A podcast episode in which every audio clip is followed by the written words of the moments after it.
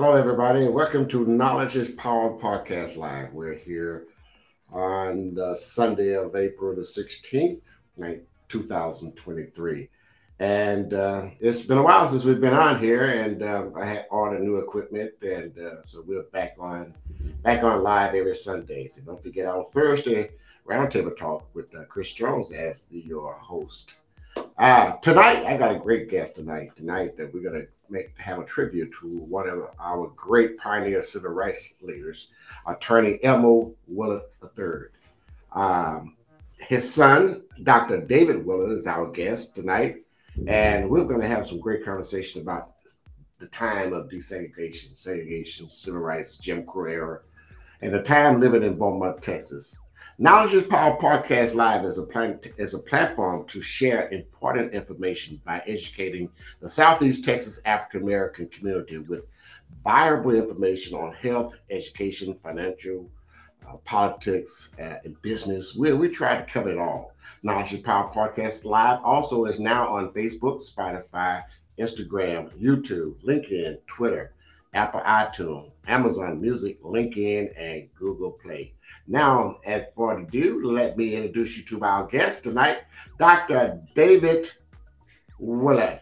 Hello, Dave. Hey, Tony. How you doing, man? I'm Hello, great, man. I am great, man. It's great to have you on as my guest tonight. Uh, and those who are listening and watching, you like to ask Dr. Dr. Willard uh, any questions, a link on the side, a comment that you can place that comment, and uh, we will see that comment, and we will add, and Dr. Dr. Willard will address that and ask, answer your questions about uh, our topic tonight. Our topic is a tribute to the great pioneer civil rights attorney Elmo Willard III, a community leader in Beaumont and surrounding Southeast Texas. Uh, and he was for here for us for, for justice.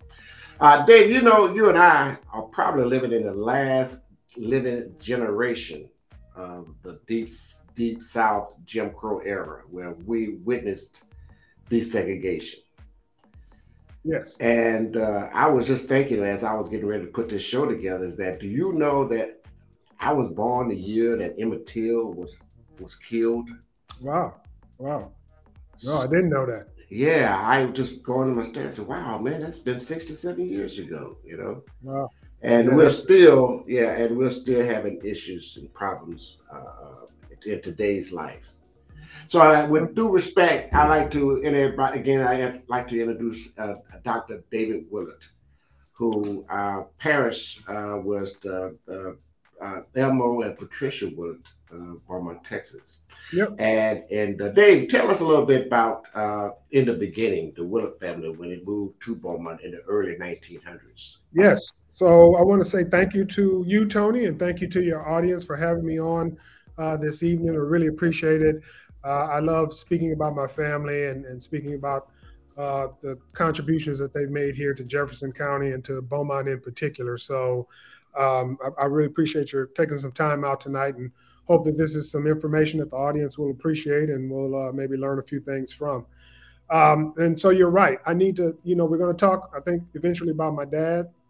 But the first thing that I think people need to understand is that my father is a product of his upbringing. He's a product of his family, and uh, as, as am I. But uh, his his my ancestors before me uh, contributed a lot to Beaumont even before my father was born, uh, even before he was thought of and conceived of.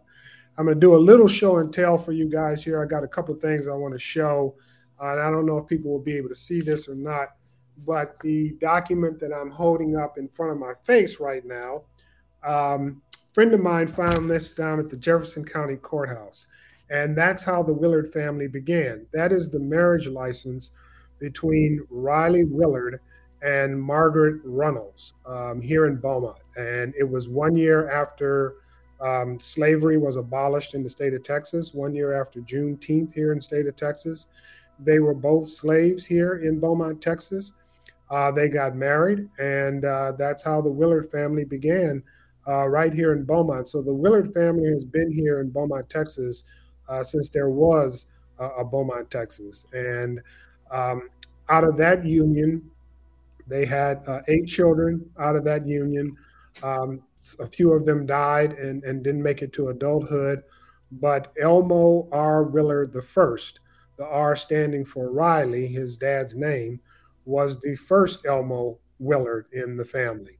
Um, he was the eldest of his brothers, surviving brothers and sisters, um, and he came out of slavery and began to sort of take care of his brothers and sisters and make a mark for himself here in Beaumont. And he did that uh, quite well, as a matter of fact. He um, uh, worked at the lumber company, got a job at the lumber company, uh, worked odds and ends jobs here in Beaumont.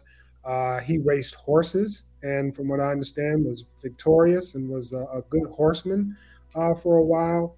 And then he took up the trade of barbering, uh, which for people newly freed coming out of out of something like slavery was a, a good trade to have because you know it, it's almost like um, you know it's almost like the funeral home business which my family got into also. People gonna always die. People gonna always need a haircut you know people gonna always need those kind of services and because black people had to do for themselves that was a really good trade for him uh, became very successful at that became very well known here in the beaumont area uh, in, in the surrounding area, in Beaumont surrounding area, for his um, his his work ethic and his ability to get along with all sides of uh, everyone, black and white, here in Beaumont. Um, I have another document here that I'm going to show. Show a picture of my of my uh, of my of, of Elmo Willard the first, and this is hanging up in the house that I'm living in now.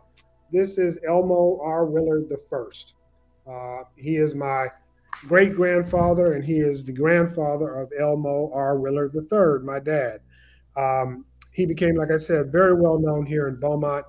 He um, built the first brick home uh, in Beaumont, Texas, by an African American, which is where I'm talking to you from to, tonight.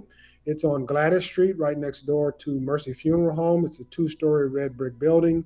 Uh, it's been in existence for basically about 100 years now. Uh, that's where the Willard family, it was the main homestead of the Willard family, even though that there were two other homesteads not too far from here over on Concord Street as well. Um, and it became sort of a, a landmark for African Americans in this in this area for someone to have come out of slavery and not too shortly after slavery to be able to build a two-story brick home was something that the community, the African American community as a whole, celebrated.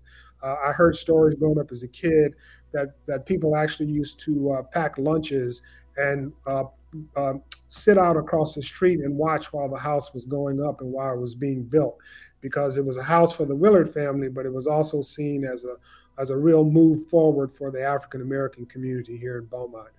Um, he was so well thought of that he even was allowed to sit on juries here in Beaumont, Texas, which is something that if you know your history and you study your history, African Americans were not allowed to sit in any sort of criminal or civil court proceeding uh, that might, you know, might have um, white defendants involved in in in in that case. Um, but he was so well respected and became so well respected that he actually could sit on juries. Uh, I have another document that is um, from the Southeast Texas State Fair in 1936 and he and his uh, brothers and a nephew um, were he himself, Elmo R. Willard the first, was profiled in this document uh, that's called the it says the Negro Department of the Southeast Texas State Fair, and he's got the date on it. And uh, I have the original document. This is a Xerox, um, but they ended up profiling him in this document and talking about his, you know, his industriousness and his um, you know, hard work and how he was respected by all people here in Beaumont, and how he and his brothers, along with several other uh, pioneering Black families here in Beaumont, the Sprout family, the Wallace family, um, the uh, Price family, and several other the older families here, Black families here in Beaumont, put together uh, a Negro exhibit hall in 1936 to um, showcase the accomplishments of African Americans throughout the nation throughout the United States. Uh, they they banded together, they pooled their resources together, put their money together, and actually created this exhibit hall that Black people and white people could visit. I don't know how many white people visited, uh, but on Negro Day, at the state fair because we could only go out there one day uh, when the fair was here. Uh, could go in and learn about the accomplishments of African Americans. And this was 10 years after Carter G. Woodson, uh, who had uh, started Negro History Week. He started that in 1926. So in 1936, uh, Elmo R. Willard I, his brother uh, Joseph Willard, uh, his nephew P.H. Willard, um, and several others, the Wallace family, the Price family, Sprott family, a lot of others were on this committee to sort of put this together. So, um, so he did a lot. Uh, he did a lot. He uh, he sat. He established the Elmo uh, Willard uh, Addition, which was the housing addition in this neighborhood here on Gladys Street. He put up homes uh, for African Americans to be able to purchase their own home and reside in. They were both rental property properties and properties that uh, they could eventually buy. Um, and that was in this area on Evelyn Street, on Gladys Street, and the surrounding area here in the North End. Um, so he, he was quite quite quite a man. I'm, I'm still, you know, amazed at what he was able to accomplish being an African American and coming out of slavery uh, during his time. You know, he he did a lot. Um, and then not only that, but um, he married uh, um, Sarah Adams, and Sarah Adams was the daughter of Elijah Adams. And for some of your older members who might be uh, watching this broadcast, uh, Elijah Adams um, was one of the early uh, Black educators here in Beaumont. And Adams Elementary was actually named after him. And Adams Elementary, some form or fashion of that school, stood here in Beaumont up until 2019 when they tore down the last uh, remaining building for Adams Elementary uh, in 2019. I think it was the summer of 2019. And so Sarah Adams was Elijah Adams' daughter. And my grand, my great grandfather Elmo Willard I married Sarah Adams.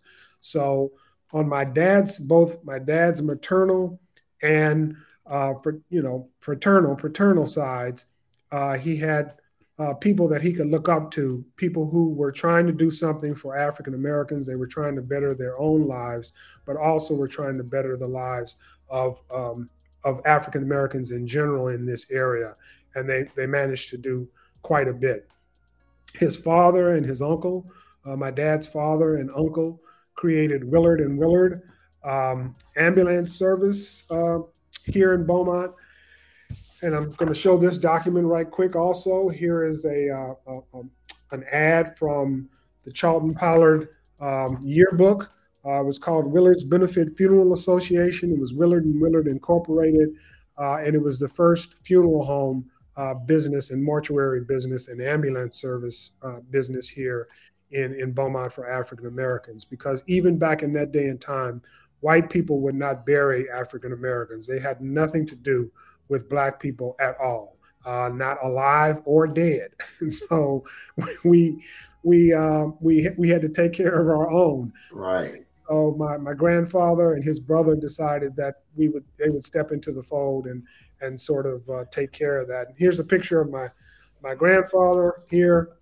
Like I said, I'm doing a little show and tell here tonight. Picture that's, okay. that's okay. Hey, we need to know history because you know what? I thought I knew it all, but I'm learning something tonight there's there's there's a lot, and I'm I'm I'm I'm seriously amazed at how how much they were able to do and and, and what right. they back in back in that time in that era. You know, yeah, I, mean, I mean it's amazing that uh, they uh, Willard and Willard Funeral Home, uh, uh, which was on Forsyth Street, correct? Exactly, it was on Fourth right. Street, uh, right there in the heart of one of the business di- districts here in the, in uh, Beaumont for African Americans at the time, mm-hmm.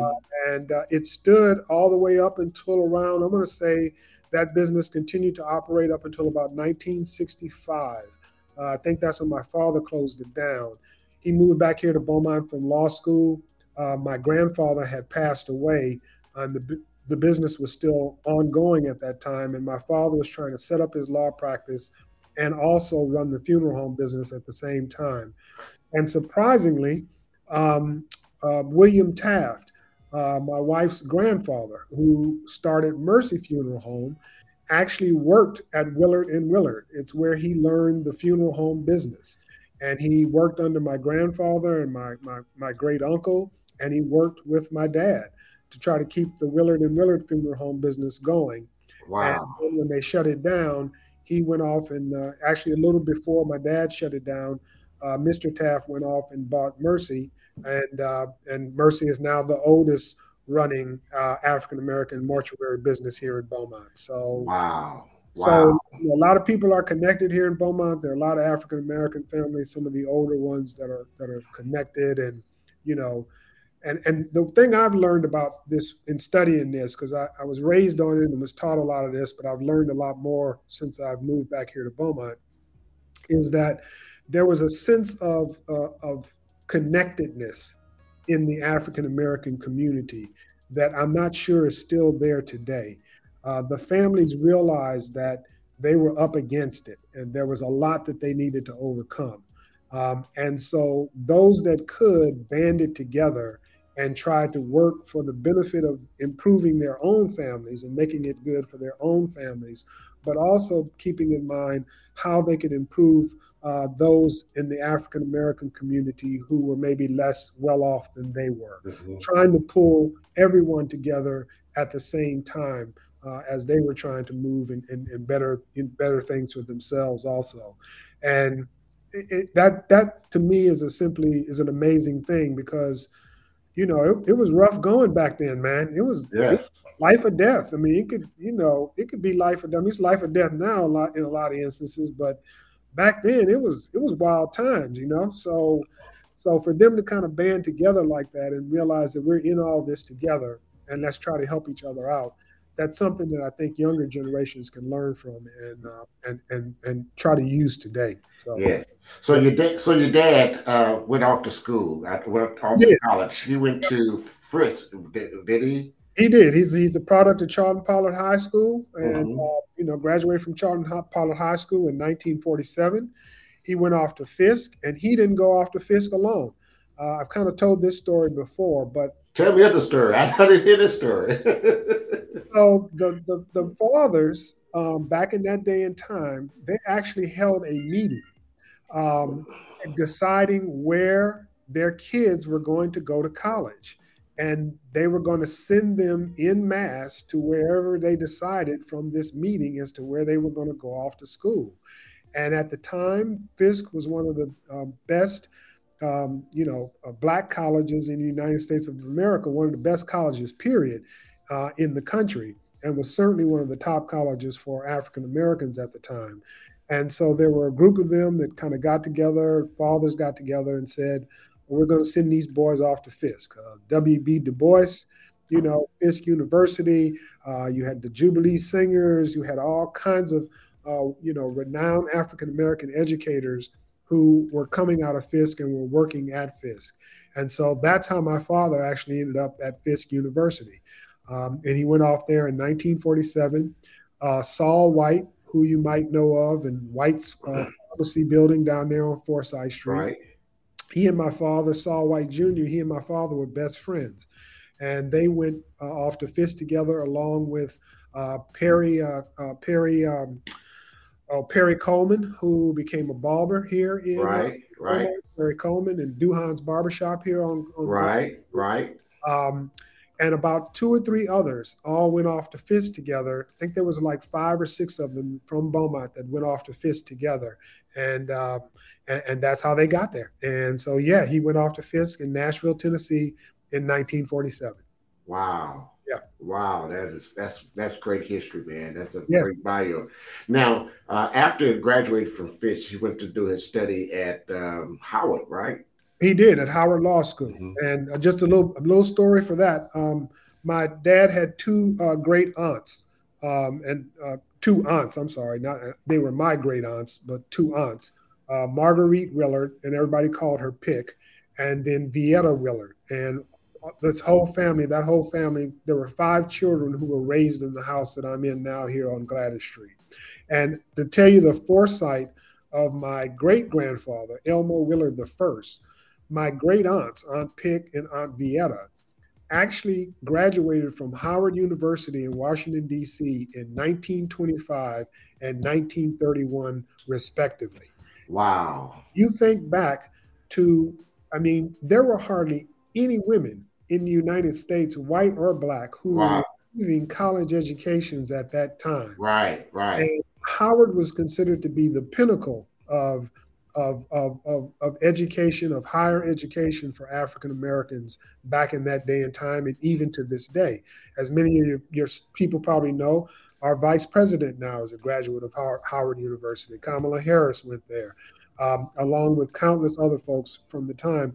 And my great grandfather and great grandmother had the foresight to send their daughters off to Howard University for a college education. And like I said, they graduated in 1925 and 1931, respectively, from Howard University. So this, so the the the the vision that my great grandfather had for his family and for the African American community here in Beaumont was unprecedented. It, it, blows me away the more I sort of read and the more I find out about some of the stuff that he did. But anyway, uh, when my when my grand when my, my dad graduated from Fisk, you're right. He went off to Howard University. He had met my mom at Fisk University during that time. They had gotten married, and uh, the, the the two of them uh, pulled up stakes and went off to Howard University School of Law uh, and entered there in 1951. He entered law school in 1951. Now he's he has he has met some uh, high. Uh, he's met some great uh, uh individuals, black individuals, while in uh, uh, in Washington D.C. Also, he was invited to the inauguration as well, several inaugurations of our presidents. He was, yes. Uh, my, well, even in law school, my dad finished third in his class at, at Howard Law School.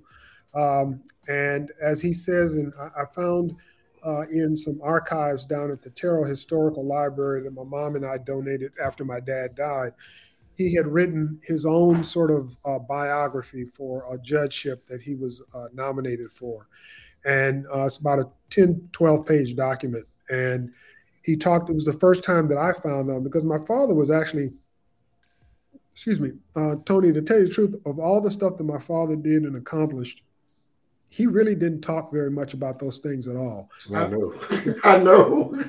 I've been in this company many times and we just sat and he never talked about all those things. Yeah, I mean, he would talk with you and laugh and joke. Right. Drink with you. You know, he. yeah. It was very common he did not right. he did not talk or brag about the stuff that no. he was involved in and the things that he had done in his life. He really he just really didn't share that kind of stuff. It, it, I was his child. I was his son, and I had an older brother, and he didn't share that stuff even with us. You know, he just didn't really talk about it. But anyway, I found this doc- document that he had written, and I first learned that, uh, of course, everybody knows Thurgood Marshall, and people know James Nabrit, and people know the Brown versus Board of Education decision, 1954 Brown versus Board of Education decision that made desegregation, that made um, segregation illegal in, in, the United States of America. Well, my father worked closely on that case, uh, which I did not know. Um, as he stated in this in this document, and I have it here before me, he said his proudest accomplishment while uh, a student in law school was um, I want to get the correct name of it.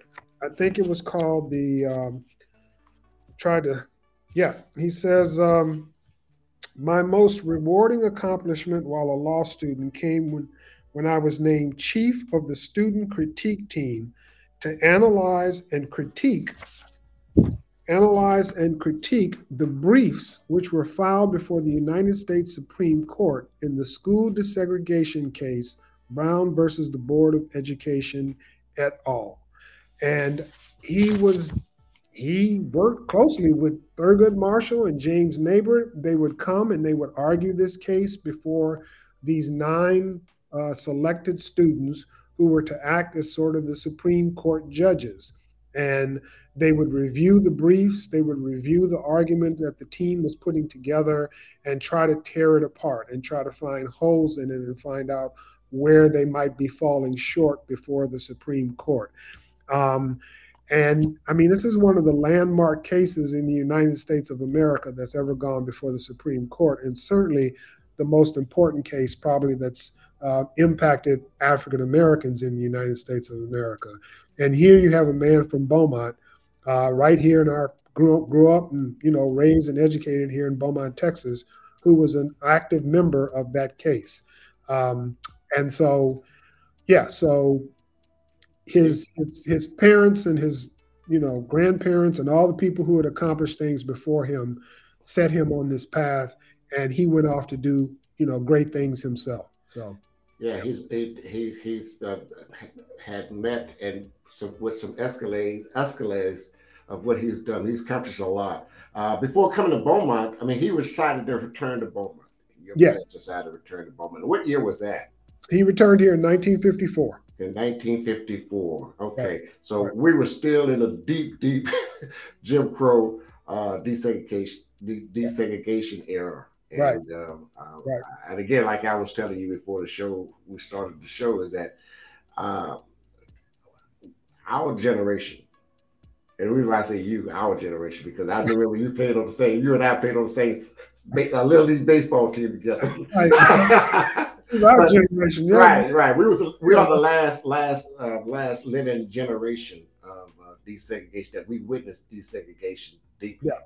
Right. Uh, well, and um, and uh, we have a lot that we need to share. And I'm, this is the reason why I wanted to, sh- to continue educating the, the African American communities everywhere, everywhere about our history, about our accomplishments, uh, about where we come from, how we, you know, what it took to get where we are now. Exactly. To look to look back, it's it's it's it's, it's not. I, I, look at the news and I watch read the news, and they're trying to take us back, but we cannot go back. We got to stay forward, stay focused. So tell us what I mean. You know, your dad come here in 1954, started his his, uh, law practice, and he also had the funeral at the same time. So let's move on from that part. Yep. So he comes back, and um, Theodore Johns, who I think everybody also knows here in Beaumont, Theodore Johns had graduated in Howard Law School the year before my dad graduated. And he was from Silsbee, Texas, and he had moved. Right. Once he graduated from Howard Law School, he moved here to Beaumont, moved himself and his young family here to Beaumont, and he set up a law practice. And my dad moved back in 1954. Uh, he knew Johns from law school. They reestablished their connections once he moved back home, and they decided to join together and, and form a law firm called Johns and Willard um, Law Firm. And um, you know, for for those who are listening, um, Howard Law School was set up for one reason and one reason only. It was set up by a man by the name of Charles Hamilton Houston under the direction of James, uh, under the direction of Mordecai Johnson. Mordecai Johnson was the very first African American president of Howard University. Mordecai Johnson was a Morehouse man. He was considered one of the three best uh, preachers, ministers, African American ministers in the United States of America, educators and, and ministers in the United States of America. The other two were Howard Thurman and Vernon Johns. And Vernon Johns is the man who preceded Dr. King in Montgomery, Alabama, running the church in Montgomery, Alabama, and sort of um, trained that congregation and tried to get that congregation ready for someone like Dr. King to come in and do what they did in Montgomery with the bus boycott. Well, Mordecai Johnson was on that same sort of level with Vernon Johns and with Howard Thurman in terms of respect and in terms of knowledge uh, amongst African Americans. And he became the first African American president of Howard University. And he wanted to set up a law school. And he hired Charles Hamilton Houston to run the law school. Charles Hamilton Houston was the first African American to graduate from Harvard Law School. And his whole um, mission in life was to use the law to destroy segregation in the United States of America. So when he became head to set up Howard Law School, that's what the mission of Howard Law School was about to train African American lawyers to go out across the country and to dismantle segregation by legal means. So here you had two men who had been trained in a law school whose purpose was to go back to their communities and start attacking segregation and do it through the courts. And that's exactly what my dad and what Johns started to do. They set up a law practice, came back here to Beaumont. Beaumont and all of Jefferson County was deeply segregated at that time. There was nothing that African Americans could do, nothing that they could take part in that was considered to be a part of white society. And the first case that they had was six black golfers who wanted to um, play at the Tyrrell Park golf course. Um, and this is where it all this is where the, the interconnections between African Americans in Beaumont, this is where it really starts to kind of come together. So um, there was a man by the name of Booker Faison, and he was a real estate and insurance man here in, in Beaumont, African American man. And my dad and Johns rented their law offices from Mr. Faison. Um, he he had several properties on Washington Boulevard, um, several houses and uh, you know small office buildings and things of that nature. They set up law practice by renting one of his office buildings for their law firm. Booker Faison was a golfer. He liked playing golf, and he could not play at Tyrrell Park because he was black. And he brought his case to my dad and Johns to sort of bring a case against the city of Beaumont to uh, sue the city of Beaumont for not being able to play golf. And he did it along with five other black golfers who were all interested in playing out there.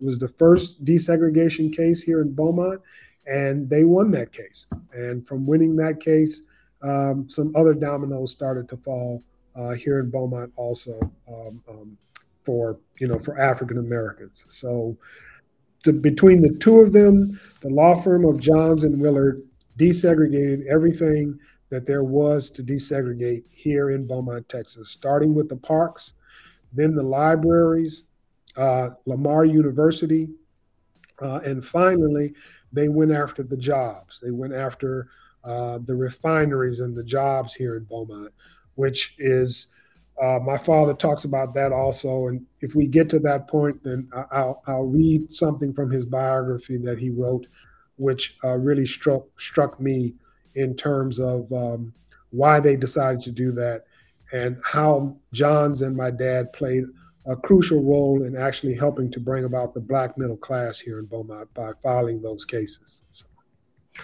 David, we got a little bit more minutes left. Uh, can you can you share a little bit of uh, with us about that particular uh, uh event? I can, and and this is the part that this is the part that I kind of knew a little bit about. Um, because but, I remember, I remember that time in the late '60s when they fought for uh, jobs, yep. homes, uh, mortgages for, for African American communities. Yes, and uh, as a kid, it didn't wasn't that important to me as it is today. Right, and I, I enjoy the history. I enjoy the uh, what they accomplished, what they had, what, what they had to accomplish with. They did. And so I'm going to let him speak on his behalf uh, in regards to this. And uh, this is what he said in this document that he wrote. After success had been achieved in the courts and through sit in demonstrations and marches, which also occurred here in Beaumont that a lot of people don't know about. Right. To acquire full citizenship rights for Black people in education and public and societal accommodations, I turned my attention to the economic arena Cases were filed to prevent discrimination in employment of Black men uh, at several of the area plants where they had been relegated to the quote unquote labor gangs and lowest paying jobs. Cases were filed by me and Mr. Johns against Jefferson Chemical Company, Texas U.S. Uh, Chemical Company, Goodrich and Goodyear Chemical, Chemical Companies, Gulf States Utilities, um, Temple-Eastex, and Bethlehem Steel, among others. All of these cases led to the um, the upgrading and promotion of the black employees involved, as well as substantial awards for back pay. This quest for economic justice continues until this day. So you had black men here in Beaumont because at that time they weren't hiring black women to work in these plants. But of course, the number one um, job, you know, employer in this area, still as it is today, were the chemical plants, the petrochemical plants, and, and things surrounding this area, you know, by by those companies. Um, and you had black men who were qualified, many of them with college educations, who were reg- relegated to what they called labor gangs, which mm-hmm. basically meant, meant putting a broom in your hand and a mop in your hand and telling you to get out there and clean up and sweep up, um, you know, after everything right. was done. Um, and so my dad and, and, Johns filed suit against every um, major employer in this area to make sure that these men were received qualified jobs due to their experience and due to their education. And not only did they win those cases and open up the doors for Black people to move up in the ranks, but they were also awarded um, back pay for the years that they, these men had been working there and had not received the due pay they should have been given their experience and given their qualifications. So as I said, they they in many ways effectively almost created the black middle class in this area because those people then were were able to get the pay that they deserve and were able to move their families and, and move up in terms of their income and their payment. So that's a tremendous thing that I think most people, and particularly people who work in these air in these refineries and in these plants out here, need to know and probably don't know. Right. You know, I remember that very very little bit of it. I remember I couldn't understand why my uncles and my relatives would go to Prairie View and Texas Southern and become engineer and come back to be only could be a school teacher. Right. Or, you know, or go and work in a game, uh, be a game uh, uh, in the uh, Mobil oil. At that time, it was uh, Magnolia oil. Yeah. So your dad was was a was a pillar in, in this community. He made a difference in the African American community, not just that, but in civil rights accomplishments, and uh, uh, we we still have a long ways to go. But baby, tell you, he they made he opened a he opened the door for us, yeah. and I wanted to so much just kind of bring some history to him to uh, because our even our generation do not know how hard it was, or uh, because when we grew up, we thought this was, was the only this the, the way we were supposed to live. Yeah and uh, we we didn't look outside the box because this was it, you know, and we was satisfied, but it was more to it. And right. your dad was a great big part of it, uh, and I just I just had it on my on the back burner, so I, on my desk, and say, hey, I got Elmo Willard. We want to talk about the history of Elmo Willard, uh, and because the people of uh, Southeast Texas, Beaumont, Texas, Southeast Texas need to know their history, need to understand that we have a history. I'm, and I'm gonna I'm gonna add a little bit to it because I want to slow. I want to make sure that folks know that we have history. I want you, Dave, tell us about the the the the, the, the, the route that we had here in Beaumont, Texas, and what uh, what your dad had to do to fight and fought for us to to have our rights here in Beaumont, Texas. Right. Yeah. Well, there were there was there was the main riot, you know, uh, where someone, of course, was accused of, uh, you know, raping or touching a, white woman that turned into a, a huge affair. And uh, um, uh Gordon Williams uh, did a, a nice uh, film, sort of a fictionalized film of that incident. Um, weirdly enough, I don't know about weirdly enough, but um, also the Willard family played a, a, part in that. The, the Texas Rangers came down to quell that riot because there was days of bloodshed. Right white people were just coming through these areas, coming through Gladys Street and the North End, just snatching up brothers, you know, shooting, killing, the whole thing as, as those kinds of things usually turned into. And so the Texas Rangers were coming to downtown to try to quell the riots and, and quiet things down. And um, they were asked, they, they asked the city leaders, is there somewhere where we can set up shop when we get to town? And do you know uh, we need a family or we need somebody that we can touch base with that has respect on both sides, the white and the black side? Is there anyone that we need to contact? And they said, yes, you need to contact uh, Elmo Willard. And talking about my uh, great grandfather at that time. And he's got a house there on Gladys Street. It's not too far from where all the riots and stuff were taken. And so, from what I heard as a kid and what uh, Miss Seymour across the uh, street, who lives across the street, Lula Seymour, has told me this is where um, the Texas Rangers set up camp. Uh, they their horses were tied up here, and they used to sleep in the yard and, and sleep in the vestibule of this house. And then they would go out and try to quell the fights and the riots and the bloodshed that was taking place during the riots. So, so that was one thing. And then the other thing that really occurred that I'll, I'll kind of end with, I guess, because I imagine we're running short on time, is the desegregation of Lamar University. Yes, we got time. We got time. We got time. well, that was, as you might imagine, a big thing. It was called Lamar uh, College of Technology at the time. Um, and um, there were some folks who, of course, wanted to attend Lamar, graduating from Hebert and graduating from Charlton Pollard, and were unable to go to Lamar. This was their school right here in their hometown. Right. And they were unable to attend it, so they meant they had to go either to Wiley or Prairie View or Fisk or wherever they could get into, uh, because they weren't allowed to go to Lamar. And so my dad and Johns filed lawsuit against Lamar, and it became a, a crazy thing. Um, Ed Sprott, uh, who's uh, a doctor and a member of the Sprott family here in Beaumont. Uh, he was the head of the NAACP at that time, and he worked really closely with Johns and my dad um, to sort of fight these segregation cases that they did. He and Mr. Sprott, Dr. Sprott, increased the numbers of uh, African Americans in Jefferson County in the NAACP. I think when he took over presidency, there was something like maybe 20 or 30 uh, people in the NAACP. He increased that number to, I think, to about 200 members uh, at the time.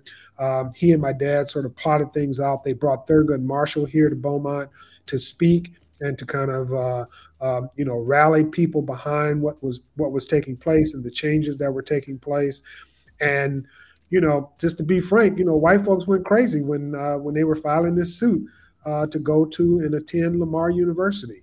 Uh, they blew up a bomb at, at the Sprott residence, uh, the homestead, the, the, the Sprott homestead residence. They blew off a bomb there. Um, they stoned and tried to bomb uh, the law offices of Johns and Willard there on Washington Boulevard. Um, and they, the Ku Klux Klan burned a cross. Um, they thought that it was my dad's house. It was actually the uh, the we lived in an apartment complex on Washington Boulevard that still stands today, uh, but it's in really really bad repair. It's in bad shape. But the owners of the apartment complex lived in a, a very nice looking house that's also still there at the corner of Washington Boulevard and Palestine Street. Right. And it was right next door to the apartment complex that we lived in. Well, the Ku Klux Klan, thinking that my dad was a lawyer, thought that we lived in the rental house, thought that we lived in the house owned by the people who owned the apartment building that we lived in. So they rode up one night and they burned a cross and um, burned a cross in front of the house and hollered and shouted and said, if my dad didn't get out of town by next evening, by sundown, then they were coming back and they were going to lynch the entire family. And so I heard that story a lot as a kid. My dad sent my brother and I out to my grandmother's house on Plum Street, and my mother and my dad sat up all night with a shotgun waiting for the Ku Klux Klan to come back. And they didn't come back uh, that night. Thank, thank goodness for that. Um, when they won the desegregation case for Lamar, uh, Mr. Johns, uh, Attorney Johns, escorted the first African American students to enroll on the day of uh, registration, and they tried to overturn the car uh, that they were riding in. They came up on campus, and uh, white students and, and, white protesters were out there, and they started rocking the car. They attacked the car and started rocking it and shaking it, and and tried to overturn overturn the automobile. And I think what happened was that uh, I think some police escorted them out of the car and they ended up running towards the registration building uh, to get inside and, and, try to register the, the student for for classes. But it was a, it was a crazy time, man. It was a it was I don't know how they. Sometimes I think back as to whether or not I'd be able to withstand all that stuff that they went through doing what they did, and I, I, want to say that I would be able to because I'm, I'm, raised that way, but you just never know, man. That stuff is crazy. Right, right. It's, it was crazy, crazy. Then, you know, and your dad, you know, uh, will be in our company and we'll just let, sit there and lay and talk and laugh and joke. And I would listen to all his stories, but I never, uh, I never knew how serious this we were. I mean, I just didn't take it at that time because he never really, uh, uh, because he was just a common guy, you know, just the old common guy. He would laugh and drink and have a good time with you. And it's just amazing how much he um, made a difference in our community. David, never without a gun. My right. father was never without a without right. a pistol with him, and I used to hear stories about how they would win some cases. Sometimes they would have to try a case you know, up in the, you know, wooded areas or whatever, because they tried cases all over this area. And the verdict would come in, and he said that he and Johns would look at each other and just say, I'll meet you at the car. Literally run out of the courthouse, right. uh, you know, run into the car to try right. to, you know, get away and stuff. So, um, so it, it was wild, man. They, wow. they did a lot. They risked their lives, literally. Right, uh, right. Make things better for people in this area. And I hope people appreciate it. And, I hope they know this history and then pass it on to uh, right others. You know? This is why this is I, I, appreciate you, uh, Dr. David Willard, uh, as our guest tonight, uh, and because we need to know our history, we need to know that it, it was right in our backyard, uh, and so we can look forward to doing more for in our community, uh, just like your dad, Elmo Willard.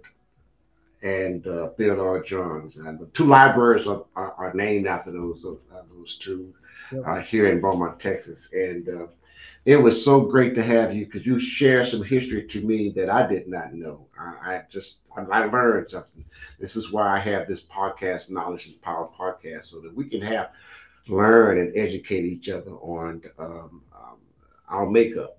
Um, I, and also, I'd like everyone to join us on our um, Knowledge is Power uh, 365 page that uh, is on Facebook where history of our Black history, Black culture posted every day, 365 days a year. Dr. David Willard, thank you so much for being our guest. And I this was what this was, was great, man. This was, was great, great history. Uh, the great pioneer leader of Beaumont, Texas and Southeast Texas, Elmo Willard the third. Thank you so much, David. Thank you so much, you, man. And, and we got to do this again because I enjoy this. I'll we'll do this again on Black in Black History Month. Anytime, All right, All right Anytime. Thank you so much, and everybody. Thank you for joining us on Knowledge is Power Podcast Live. If you hear or see hear our show or see our show, please share it with your friends, neighbors, and loved ones. Let them know that we're here to educate. God bless everybody. Thank you, guys. All right, bye bye. Okay, man.